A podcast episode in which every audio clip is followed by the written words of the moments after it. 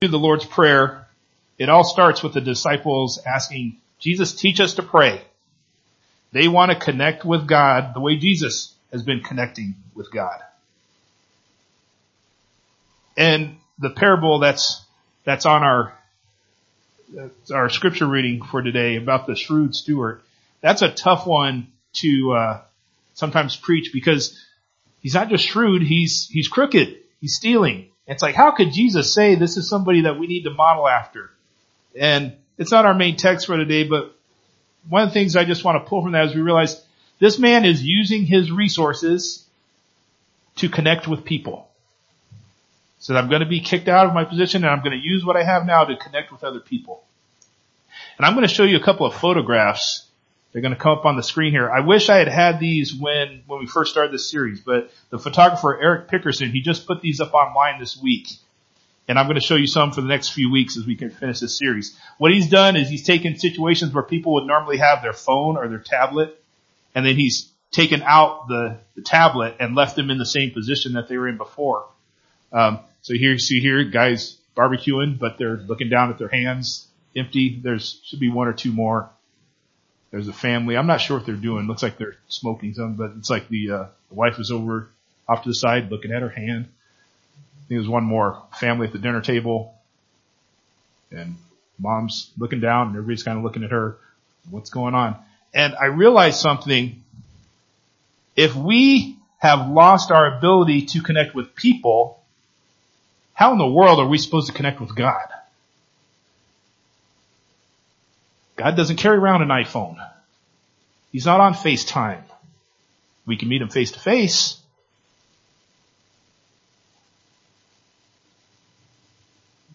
So we're studying prayer. And it's actually praying that provides us with these answers. How do we connect with God? Our goal is not to learn the attributes of the prayers of Jesus, but to pray like Jesus, to actually connect with God. And what we're going to be looking at over the next few weeks, we're getting to the point of what do we pray for? We prayed for God's kingdom to come, and we looked at that last week. And today, our scripture text is Matthew 6:11, the second part. If you want to have that in your Bibles, it's Matthew 6:11. It's a very short phrase. Give us this day our daily bread. Give us this day our daily bread. One of the things that just this simple phrase tells us is daily God cares for physical needs. Every day God cares for physical needs. Now, one of the things I want to point out with this, and it's going to carry through through the rest of the series, and it's actually started earlier, is that it's plural. Give us. It's not just give me. It started at the beginning even with by saying our Father. He said that it was going to be a plural thing. It's not my Father. So this is this is a corporate prayer. This is praying not just for my own physical needs, it's praying for the needs of my community, my society, maybe not even my society, other people's. It can mean praying for the homeless. For us in this church, it can be praying for the work of Tubman. It can be praying for the work of Christian Community Cupboard and for First Care, Pregnancy Center. These are all places that meet physical needs. our, you know, give us our daily bread. Personal, local, national, global. Our. And when Jesus mentions daily bread, his disciples would immediately probably understand this idea. They would remember the manna given to their ancestors in the desert after they left Egypt during the Exodus. I'll read this and this will be up on the screen. Exodus 16, 20, 12 through 21 tells us about the manna when it came. It says, God says, I've heard the complaints of the Israelites. Tell them at twilight you will eat meat and in the morning you will eat bread until you are full. Then you will know that I am the Lord your God. So at evening, quail came and covered the camp. In the morning, there was a layer of dew all around the camp. When the layer of dew evaporated, there were fine flakes on the desert surface, as fine as frost on the ground. When the Israelites saw it, they asked one another, what is it? Because they didn't know what it was. Moses told them, it is the bread the Lord has given you to eat. This is what the Lord has commanded. Gather as much of it as each person needs to eat.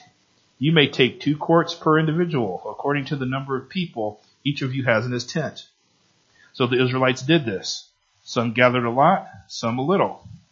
When they measured it by quarts, the person who had gathered a lot had no surplus, and the person who had gathered a little had no shortage. Each gathered as much as he needed to eat. Moses said to them, no one is to let any of it remain until morning. But they didn't listen to Moses. Some people left part of it until morning, and it bred worms and stank. Therefore Moses was angry with them. They gathered it every morning. Each gathered as much as he needed to eat, but when the sun grew hot, it melted.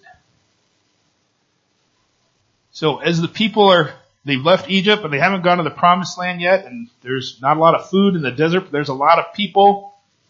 God provides them food every day. Every day they would get up in the morning and there would be this manna. We don't know what it is. They didn't even know what it was. Manna literally means, what is it? Well, that's what it is. It's bread from heaven. What is it? and, but every day they would get their food, the exact amount they needed to eat. Except for the day before the Sabbath, they could get two times the amount of food and it would last through the Sabbath so that they could actually take their day of rest. But generally, except for that Sabbath day, the food only lasted one day. So it was daily bread. And I thought about that and it's like, boy, wouldn't that be a tough thing? But it's actually a good thing. We have to remember these people are nomadic. They are traveling. So God's not saying, I'm going to give you a month's worth of food and you're going to have to carry it around for a month. He says, I'm going to give you what you need to eat today. And then tomorrow I'll give you what you need for tomorrow. I've, I've used to do backpacking and I used to like the last day coming out because my backpack was lighter. All my food was gone. And so I was thinking about this. It's like, yeah, if only, if they only had to carry a day's worth of food, it was lighter. This was actually a good thing for them. And everybody was able to collect exactly what their family needed. There was enough for everybody's family, whether you had a big family or a little family, whoever was in your tent, you could get enough food for them but they had to collect it. That is, they had to work to obtain it. It didn't appear in their refrigerators or on their ovens. They had to go out and get it. God gave them this gift of manna, daily bread. And we know God continues to give good gifts to his children. Just as he takes care of animals, the birds, and the grass. You know, later on in Matthew, Matthew 6, 25 through 34, Jesus would tell his disciples this and the people. Therefore I tell you, don't worry about your life, what you will eat or what you will drink or about your body, what you will wear. Isn't life more than food and the body more than clothing? Consider the birds of the sky. They don't sow or reap or gather into barns, yet your heavenly father feeds them. Aren't you worth more than they? Can any of you add one moment to his lifespan by worrying? And why do you worry about clothes? Observe how the wildflowers of the fields grow. They don't labor or spin thread. Yet I tell you that not even Solomon in all his splendor was adorned like one of these. If that's how God clothes the grass of the field, which is here today and thrown into the furnace tomorrow, won't he do much more for you, you of little faith? So don't worry saying, what will we eat? Or what will we drink? Or what will we wear? For the Gentiles eagerly seek all these things, and your heavenly Father knows that you need them. But seek first the kingdom of God and his righteousness, and all these things will be provided for you. Therefore, don't worry about tomorrow, because tomorrow will worry about itself. Each day has enough trouble of its own. God, or Jesus here telling the people, it's like, it's just, God knows we need physical things. God knows we need food. God knows we need clothes. God knows we need a place to live. God knows this stuff. God also knows that we need more than just these physical things to really live.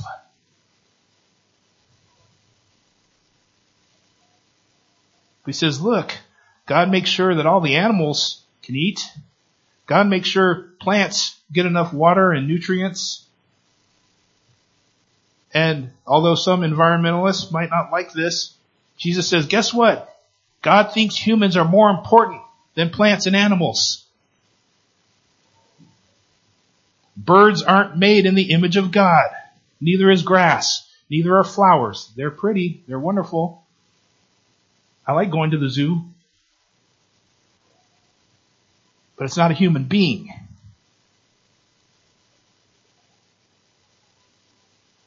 He says God's going to take care of us. Now, not worrying is not the same thing as doing nothing. Remember, the Israelites had to go out and get their manna every day. He says, don't worry about whether or not it's going to be there. Go out and get it. And Jesus would say one more thing in the Sermon on the Mount. Matthew 7, 9 through 11. He says, who among you, if his son asks him for bread, will give him a stone? Or if he asks for a fish, will give him a snake? If you then who are evil know how to give good gifts to your children, how much more will your Father in heaven give good things to those who ask him? Remember we started this off talking, and who are we praying to? Our Father. A parent. And, you know, unfortunately we do see on the news that there are some bad parents out there in the world. I think in general we can say people try to do their best to be good parents. But God is always the best parent.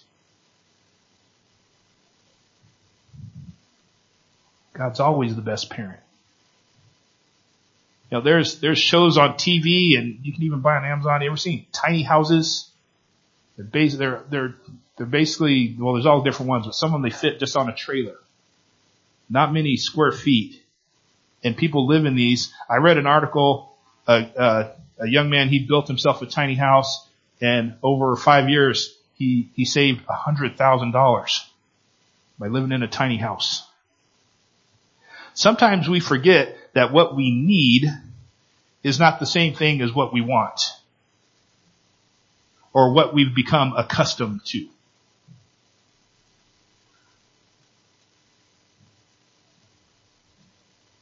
Sometimes more isn't always better. I was just mentioning to Paul this morning, our house in California was smaller than the house we're living in now. We had a much easier time keeping our house in California clean. Maybe smaller was better. Now we just have more room for more stuff. You know, everybody has different priorities. Paul and I buy guitars. Other people aren't going to do that. You know, there's one person who can't give up cigarettes. Another person who can't give up their TV. You know, for me, I'd have a hard time giving up the internet. And I'd have good reasons. Well, I can't get a, you know, if I needed a job, you need the internet to get a job. Well, I could go to the library on the internet. Yeah, it was kind of funny. What, sad kind of funny. Um, in California, there was, I'd always see young people, they were they, they show up and say, hey, check out my new tattoo I got. And then like the very next sentence would be, I don't know how I'm going to pay my car insurance. Like what? how can you afford to get a tattoo that costs you 75 to $150 and now you don't have money for your car insurance? We all have our excuses. We all have things that we think we need.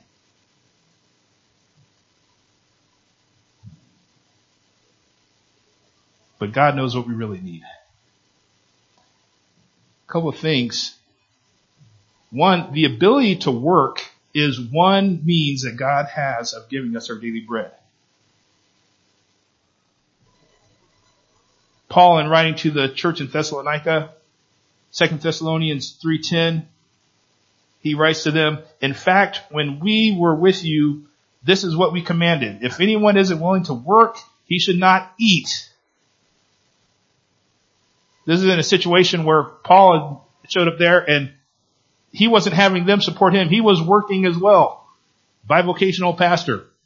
And he says, you know what? You got some people here who aren't working that can work. So it's okay to have the rule. If you don't work, you don't eat.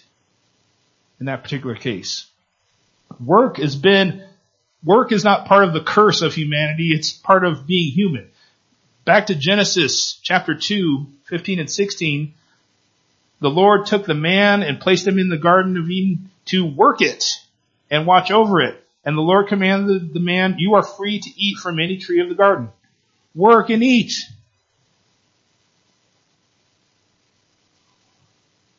So that is one means that God gives us to get our daily bread, to work. And at the same time, there are so many verses. I could spend multitudes of sermon going through the verses that talks about how we are supposed to take care of widows and orphans and immigrants. And that's another means of providing daily bread. Some people can't work enough to get what they need.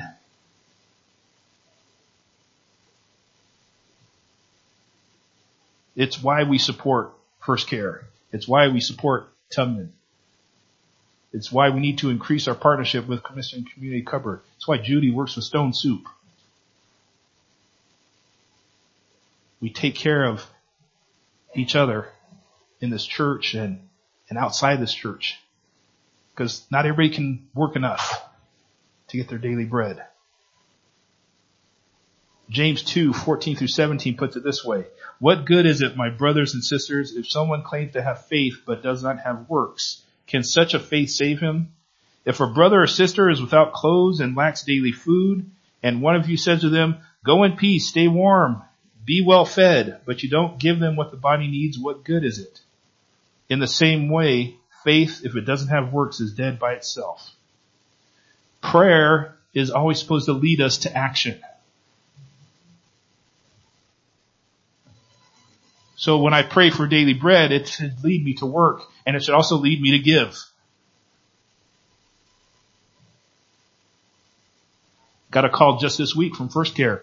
Said we have a lady here. She's all out of, she's pregnant, all out of food. Said, do you have a gift card? I said, I do. I didn't just say, oh, I'll pray for her. I had the gift card right on my desk. That's what they're for. It's for, they're in my desk for anyone in here who needs food too. We pray like Jesus for daily bread.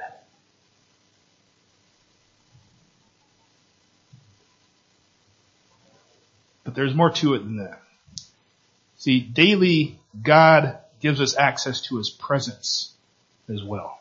Daily God gives us access to His presence. Now, I didn't find this in any commentary.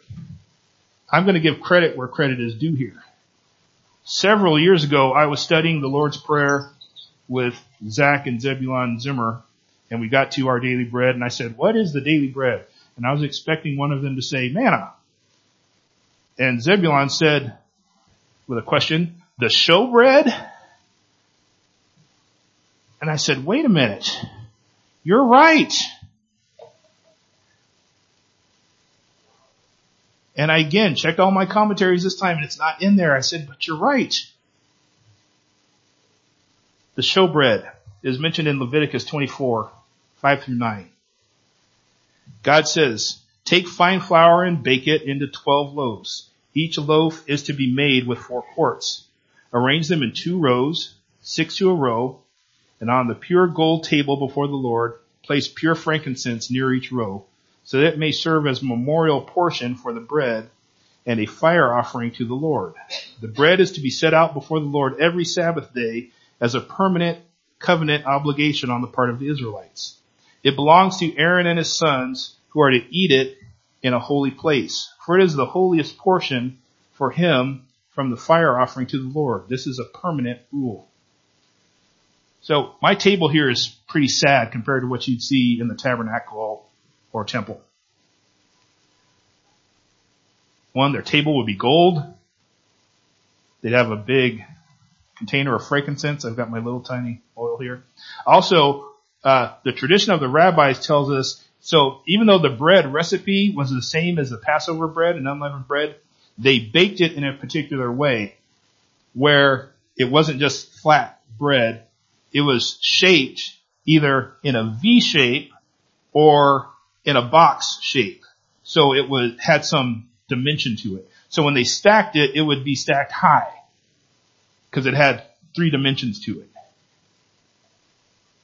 So think of a, you know, big stack of bread, even though it's just six loaves and six loaves.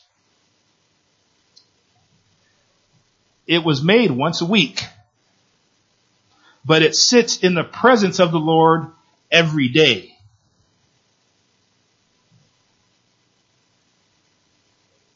And it's also when it was taken out of the presence of the Lord and the new was put up, it was ate in a holy place by holy people.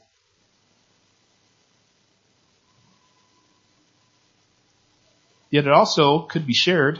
David ate the showbread when he was in need.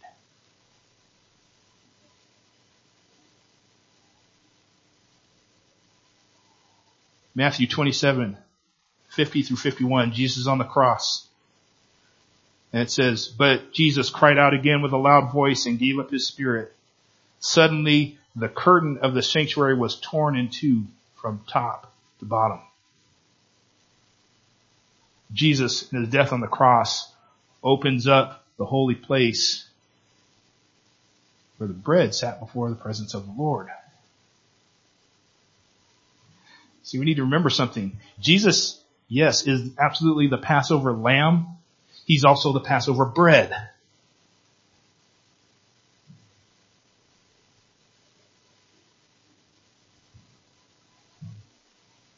One of the things that my daughters like to watch on TV is Sofia the First, the Disney show. And one of the things that, that Sofia the First has is a necessity. A necessity is a key that allows you to make a door whenever you need one. Now, several years ago, my oldest daughter, she made this little like window thing, you know, shrink thing, and and she gave it to me, and I just hung it on my nightstand on the knob for the drawer. It's just been sitting there. But Sofia the first, her necessity is about this size and about this color of this cross. And so Elizabeth came in my room one day and she sees this hanging on my nightstand. She says, necessity. And so she takes this around and she thinks she can open up any door. Doesn't even need the doorknob. This is now the necessity. And how right she is that the cross is the necessity.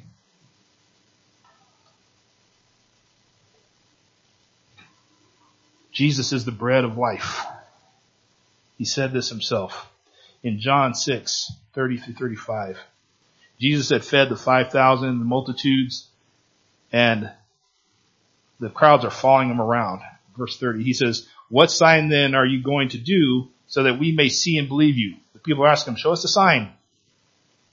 What are you going to perform? Our ancestors ate the manna in the wilderness, just as it is written. He gave them bread from heaven to eat. Jesus said to them, truly I tell you, Moses didn't give you the bread from heaven, but my Father gives you the true bread from heaven. For the bread of God is the one who comes down from heaven and gives life to the world. Then they said, Sir, give us this bread always. I am the bread of life, Jesus told them. No one who comes to me will ever be hungry, and no one who believes in me will ever be thirsty again. Jesus goes back to the manna and talking to the people. They're, they're wanting some food. And Jesus says, I've got something. Remember, God knows we need food, but he knows we need something else too. And Jesus says, I have what you need. We need to eat the bread of life daily. We don't have to be a priest like Aaron.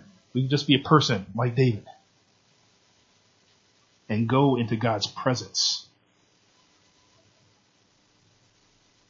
That's what prayer is about. That's what meditating on the scriptures is about. That's what coming to church is about. Getting into the presence of God.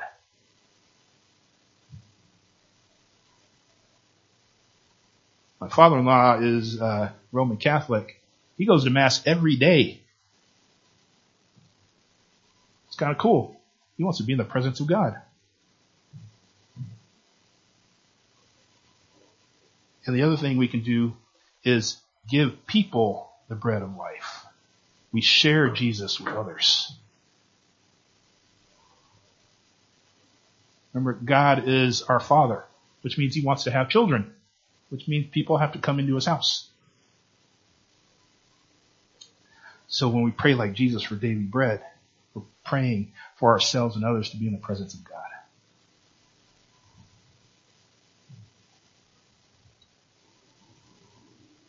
You know, Jesus in feeding the multitudes, he knew that what they loved was the food that he gave them. Thomas à Kempis wrote this. says a wise lover doesn't value so much the gift as the giver. Maybe we need to think about that next time we pick out a gift for somebody else or we receive a gift from somebody else. But here's the cool thing. Jesus is both the giver and the gift. The manna and the showbread are gifted. Let's pray. Begin with Psalm 113. The psalmist is giving praise to the Lord. Praise the Lord. Praise, O servants of the Lord. Praise the name of the Lord. Blessed be the name of the Lord from this time forth and forever. From the rising of the sun to its setting, the name of the Lord is to be praised. The Lord is high above all nations. His glory is above the heavens. Who is like the Lord our God who is enthroned on high, who humbles himself to behold the things that are in heaven and on earth. And listen to why he praises the Lord. He raises the poor from the dust and lifts the needy from the ash heap to make them sit with princes, with the princes of his people. He makes the barren woman abide in the house as a joyful mother of children. So we praise the Lord. Lord, in that psalm, we have more than just you're providing the daily need.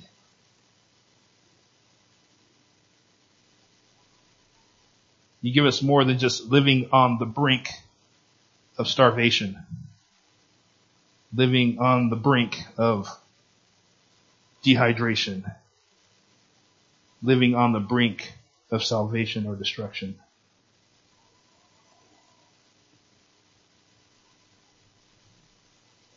You lift us up from the place of total desperation to the place of princes and kings, queens.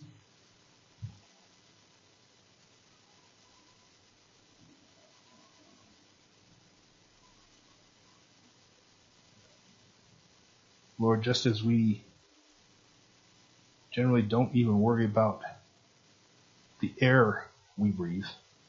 It's just here in our lungs. If we're healthy, just do it by ourselves. Let us not be worried about these physical things because you care for us. But let us do the work, not just to provide our own needs, but to give Jesus to many. And we ask this in the name of Jesus, our daily bread.